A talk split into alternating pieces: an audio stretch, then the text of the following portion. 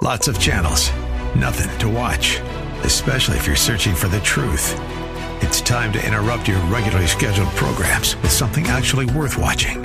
Salem News Channel. Straightforward, unfiltered, with in depth insight and analysis from the greatest collection of conservative minds like Hugh Hewitt, Mike Gallagher, Sebastian Gorka, and more. Find truth. Watch 24 7 on snc.tv and on Local Now, Channel 525. SRN News. Faith Talk 570 WTBN Pinellas Park and 910 WTWD Plant City. It's time for Verse by Verse, sponsored by Verse by Verse Ministries.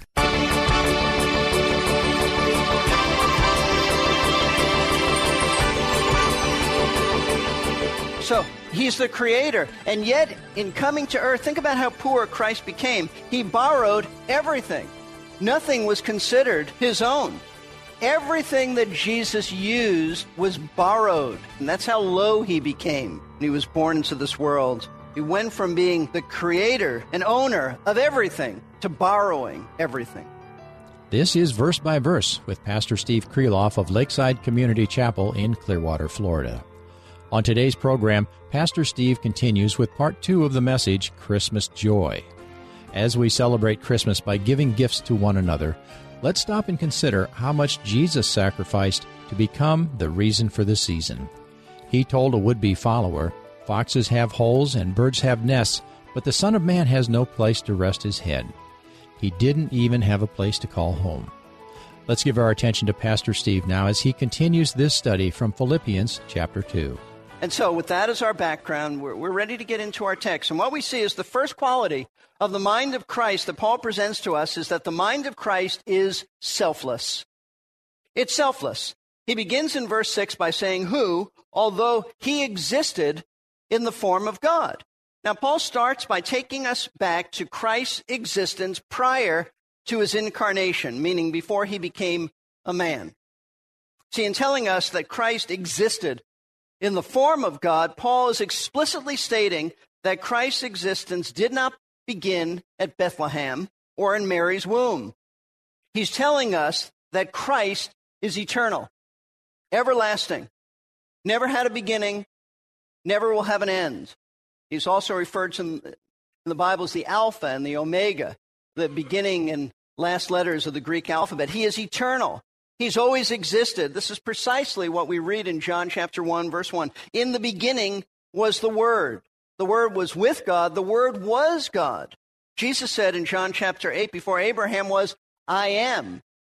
And he didn't simply mean that he existed before Abraham, although that's part of it. What he was saying is, I am the I am who spoke to Moses at the burning bush. I am the self existent one. Nobody created me.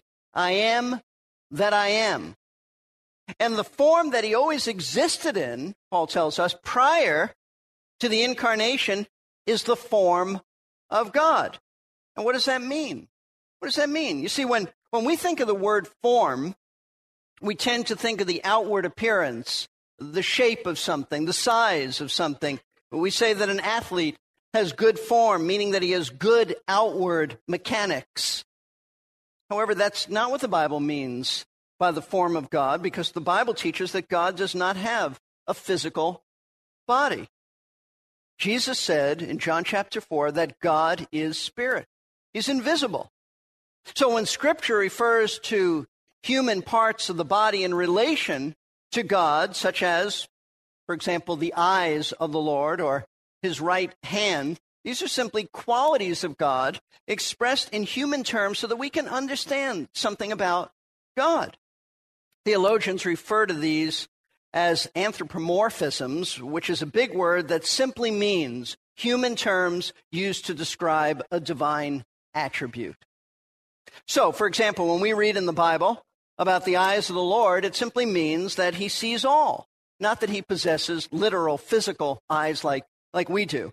Likewise, when we read about the right hand of God, it is a reference to his divine power, his divine authority, not that God has a physical, literal right hand.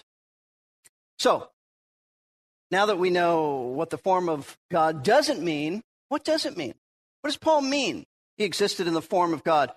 The specific Greek word that Paul used here for form means, note this, the outward display of one's inward nature. The outward display of one's inward nature, or the outward manifestation of what's really on the, the inside.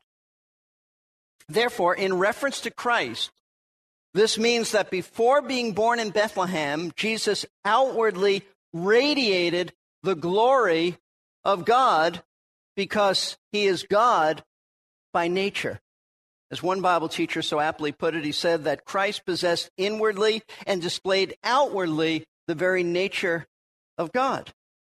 See, what Paul is teaching us by the expression, who, although he existed in the form of God, is essentially that Jesus Christ is fully God. That's what he's saying. He's fully God. And that's why before the incarnation, the very glory of God radiated from him for all of eternity. It had been radiating from him. The scripture affirms in many places that Jesus Christ is deity. I just read John chapter 1, verse 1. The beginning was the Word, the Word was with God, the Word was God. Hebrews chapter 1. Listen to this. Hebrews chapter 1, verse 3. He is the radiance of his glory and the exact representation of his nature and upholds all things by the word of his power. That's Christ. And I love Hebrews 1 8. It is actually a quote from the Psalm, Psalm 45, verse 6. But listen to this. You have God the Father who says to the Son, but of the Son he says, Your throne, O God, is forever and ever. You have God the Father addressing the Son, and he says, Your throne, O God, is forever and ever. And Jesus himself said in John 10, verse 30, I and the Father are one. They're one. So before his birth into this world, Jesus existed in the form of God, outwardly shining forth the glory of his inward divine essence. But Paul goes on to say that he didn't remain in that form. Notice verse 6 again, Philippians 2, verse 6. Who, although he existed in the form of God, note this, did not regard equality with God a thing to be grasped. Now, what does he mean by this? What he means by this is that while being fully equal to God the Father, Jesus, watch this, did not selfishly hold on to the position of his prominence. In other words, he did not hold the outward manifestation of his deity as a treasure to be grasped and held on to. That is to say, that even though Christ is God, he did not selfishly insist on holding on to his rights as God by continuing to exist in that form that radiated the glory of his divine nature. See, Paul is telling us that the Lord gave up those rights to display his outward appearance as God when he came to earth to be born in a manger. He gave it up. And why did he do such a thing? Why did he give it up? Simply because he loved you. He thought of you. He came to earth to secure your salvation. That's why. He did it for your benefit. You see, he willingly gave up his heavenly position as King of glory to occupy a lowly position for you and me so that we might have salvation. I love 2 Corinthians 8 9. Here's what the apostle wrote For you know the grace of our Lord Jesus Christ, that though he was rich, yet for your sake he became poor, so that you, through his poverty, might become rich. And how rich was Jesus? He existed in the form of God. All the angels worshiped and adored him before his throne night and day. His creatures were at his beck and call. He spoke, and everything in the universe obeyed his voice. How poor did Jesus become? Now, Paul primarily means that his poverty was not that he was financially poor. His poverty was that he gave it all up, all of his glory that, that radiated from him his position to become a man. But it's also true, as we think about this, that as God, Not only did he radiate his glory, majestic glory, but as creator, he made everything. John 1 3, all things came into being through him, and apart from him, nothing came into being that has come into being. So he's the creator. And yet, in coming to earth, think about how poor Christ became. He borrowed everything, nothing was considered his own. The room at the inn wasn't theirs, wasn't his. The manger, which is a feeding trough, for animals, wasn't for him, wasn't his. It was borrowed, didn't belong to his family. His very home, as he ministered in Capernaum, was borrowed to use as a base of ministry. The boat that he often got into to preach from because the crowds were so large, that was borrowed, wasn't his. The upper room that he used to institute the Lord's Supper was somebody else's. The colt that he rode into Jerusalem on wasn't his. It was tied up in a place, and he told his disciples, Go bring it to me. Even the tomb that he was buried in wasn't his. It belonged to Joseph of Arimathea, a very wealthy man who laid him in his own tomb. Everything that Jesus used was borrowed. That's how Jesus became. That's how low he became. He was born into this world. He went from being the creator and owner of everything to borrowing everything. Listen, here's Paul's purpose in telling us that Jesus didn't hold on to his position of prominence in heaven. The apostle wants us to understand that the mind of Christ is a selfless mind and attitude. The Lord thinks of others rather than insist on his own rights. That's the point. Paul is telling us that just as Christ laid aside his rights to exist in the form of God, so we, as his followers, need to lay aside our rights for the benefit of others. That's precisely what Paul is saying. And that's precisely what the Philippians needed to hear in light of their disunity problems. And that's what you and I need to hear. So we'll know how to deal with difficult people, challenging people without losing our joy and without losing our sanctification. You see, so often the reason that we have a hard time getting along with others is because we are not willing to lay aside our rights for their sakes. We have an agenda, we have a schedule, and we want to stick to that. We have a cause. We insist on, on getting our way rather than humbling ourselves. And we feel that this is our right. We're entitled to do whatever we want to do. And if they get in our way, then we walk all over them and we don't like them. And when we do that, what we're really doing is we are exalting ourselves over others and in essence saying, I'm really more important than you. Not as important as me. Folks, it's this very attitude of selfishly insisting on our own rights and getting our own way that leads, leads to conflicts with others. Because what we're really doing is promoting ourselves above others as being more important than they are. And in doing this, our cause and our rights are the only things that really matter. That was exactly the Philippians' problem.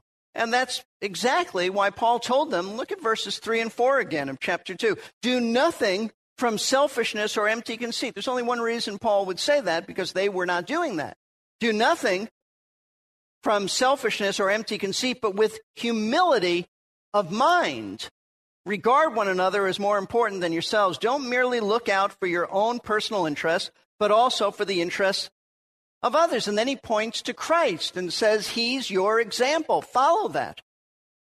Listen, the self exaltation is the basis for not only wars outside of the church, but wars inside the church. James tells us this in James chapter 4. He very bluntly says in verses 1 through 3 what's the source of quarrels and conflicts among you? James gets right to the, to the heart of things. Must have been a very blunt individual. He says, Is not the source your pleasures that wage war in your members. You lust and do not have, so you commit murder. I mean, you, you'd fight to the end to get your way, is what he's saying, even if you meant killing somebody.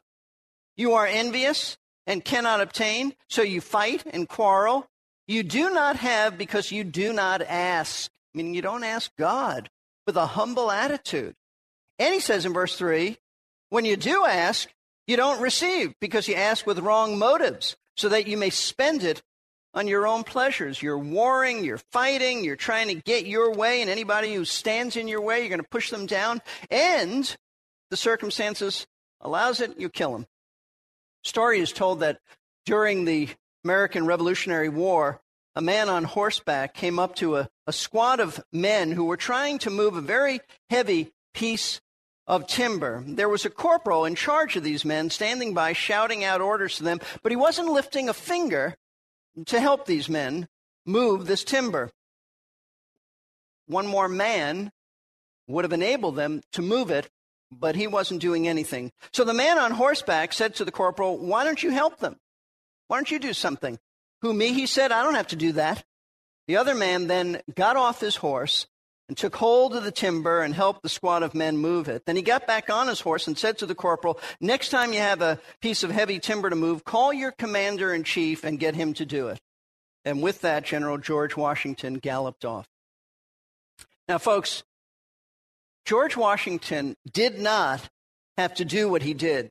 He had certain rights as a general, but he did not insist on those rights because he put others before himself in his own rights. And that is precisely what God is calling each of us to do. You see, too many Christians are like that corporal. If we don't have to do something, we won't. But the mind of Christ says, I don't have to do this, but I choose to do this for the sake and benefit of others.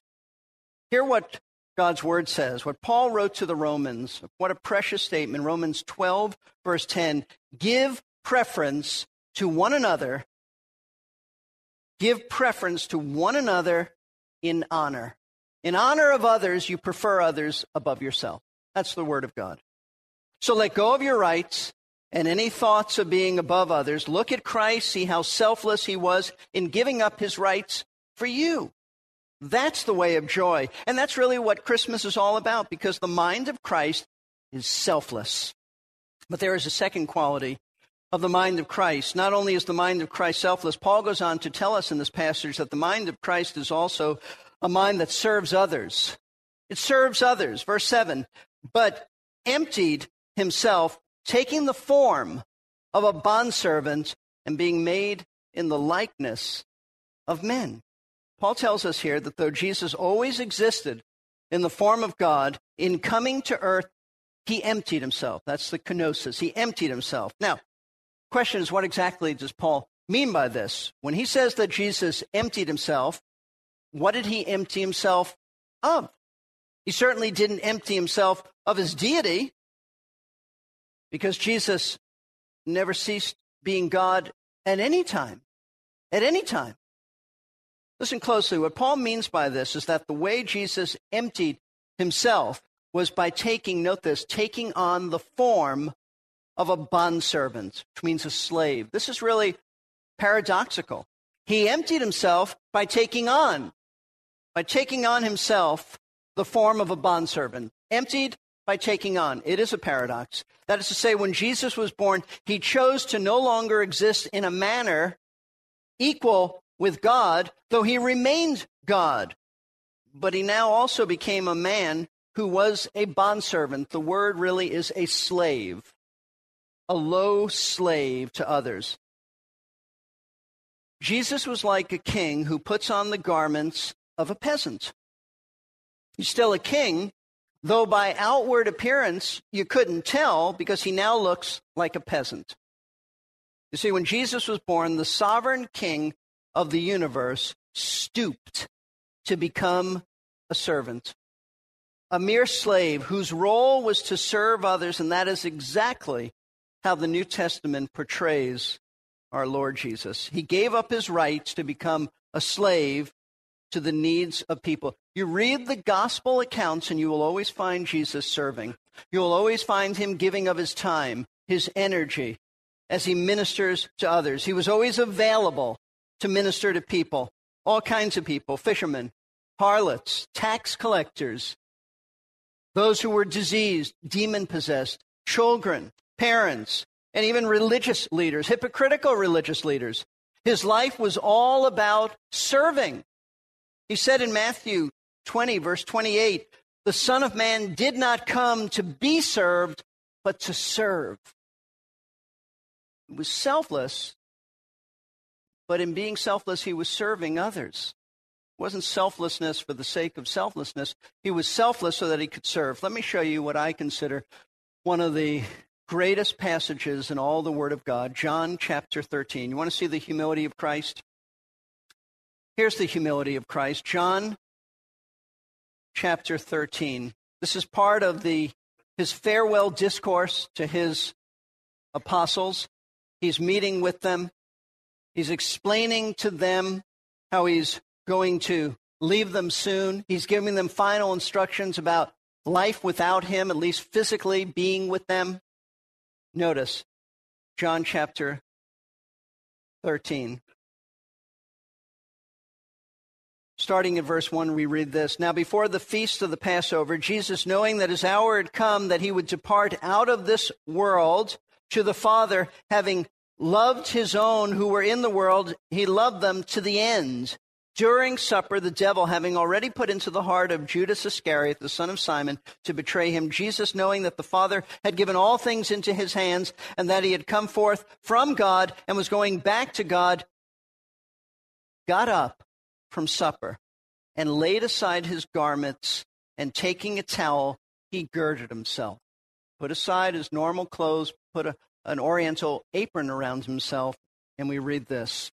Then he poured water into the basin and began to wash the disciples' feet and to wipe them with the towel in which he was girded. You understand that people in that day did not sit at a table like we do. Their, feet were not politely under the table. They were spread out as they leaned. They didn't have enclosed shoes. They had sandals, and so whatever they picked up from those dusty roads, that's the kind of schmutz that was on their feet. That's right, I said schmutz. And it was normally the role of the youngest or the slave to wash people's feet before they ate. Jesus waited. None of his disciples did it. So he did it. He did it. Notice you jump down to verse 12, and we have him explaining this. So when he had washed their feet and taken his garments and reclined at the table again, he said to them, Do you know what I've done to you? You call me teacher and Lord. You're right, for so I am. If I then, the creator, not the creator, but that's, that's the thought here. He's God, the Lord. And teacher, washed your feet. You also ought to wash one another's feet. For I gave you an example that you should do as I did to you. Now, I don't think the Lord was leaving us an ordinance of washing feet. I do think what he was saying, in whatever culture you're in, humble yourself and serve others. I, your creator, your Lord, your teacher, your rabbi, your master, your God. I washed your feet. Doesn't get much lower than that. I washed your feet. Whatever it takes when I'm gone, serve one another with humility. Folks, the point that, to go back to Philippians 2, that Paul is making and telling us that Jesus gave up his rights to exist in the form of God by taking the form of a slave is to say that this is the way that, that we're supposed to be. We're supposed to follow his example of servanthood. That example set by him. That's the point. I, I, quoted before Matthew 20, verse 28 the Son of Man didn't come to be served, but to serve. That comes at the end of our Lord lecturing his disciples who were arguing over who was greatest to say to them, You're arguing out of pride. It's not a matter of who's over others, of who's highest in my kingdom. What matters is that you're humble like a little child and that you're a servant, you're a slave. The greatest in my kingdom is a slave. The greatest in my kingdom is the, is the one who serves others not who lords it over others. You guys have it wrong. That's the way of the world. The way of my kingdom is just the opposite. It's serving others, and I'm your example. Jesus demonstrated better than anyone that both greatness and joy are found only in serving. And that is completely contrary to the philosophy of human society, isn't it? You've been listening to Verse by Verse. Thank you for spending this part of your busy Christmas season with us. All of us at Verse by Verse wish you and your family a very blessed and Christ filled day as we celebrate God's great gift to us, our Lord Jesus Christ. If you missed the start of today's program, or maybe yesterday's, go to versebyverseradio.org to download or stream them. Be sure to join us next time for the conclusion of this message on Christmas joy.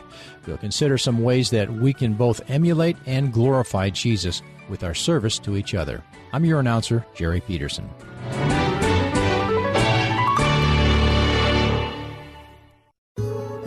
Angel said, Do not be afraid, Mary. You have found favor with God. You will give birth to a son, and you are to give him the name Jesus. It's the birth of Jesus Christ, the story of good news and joy to the world. Merry Christmas from Faith Talk 570 and 910 WT.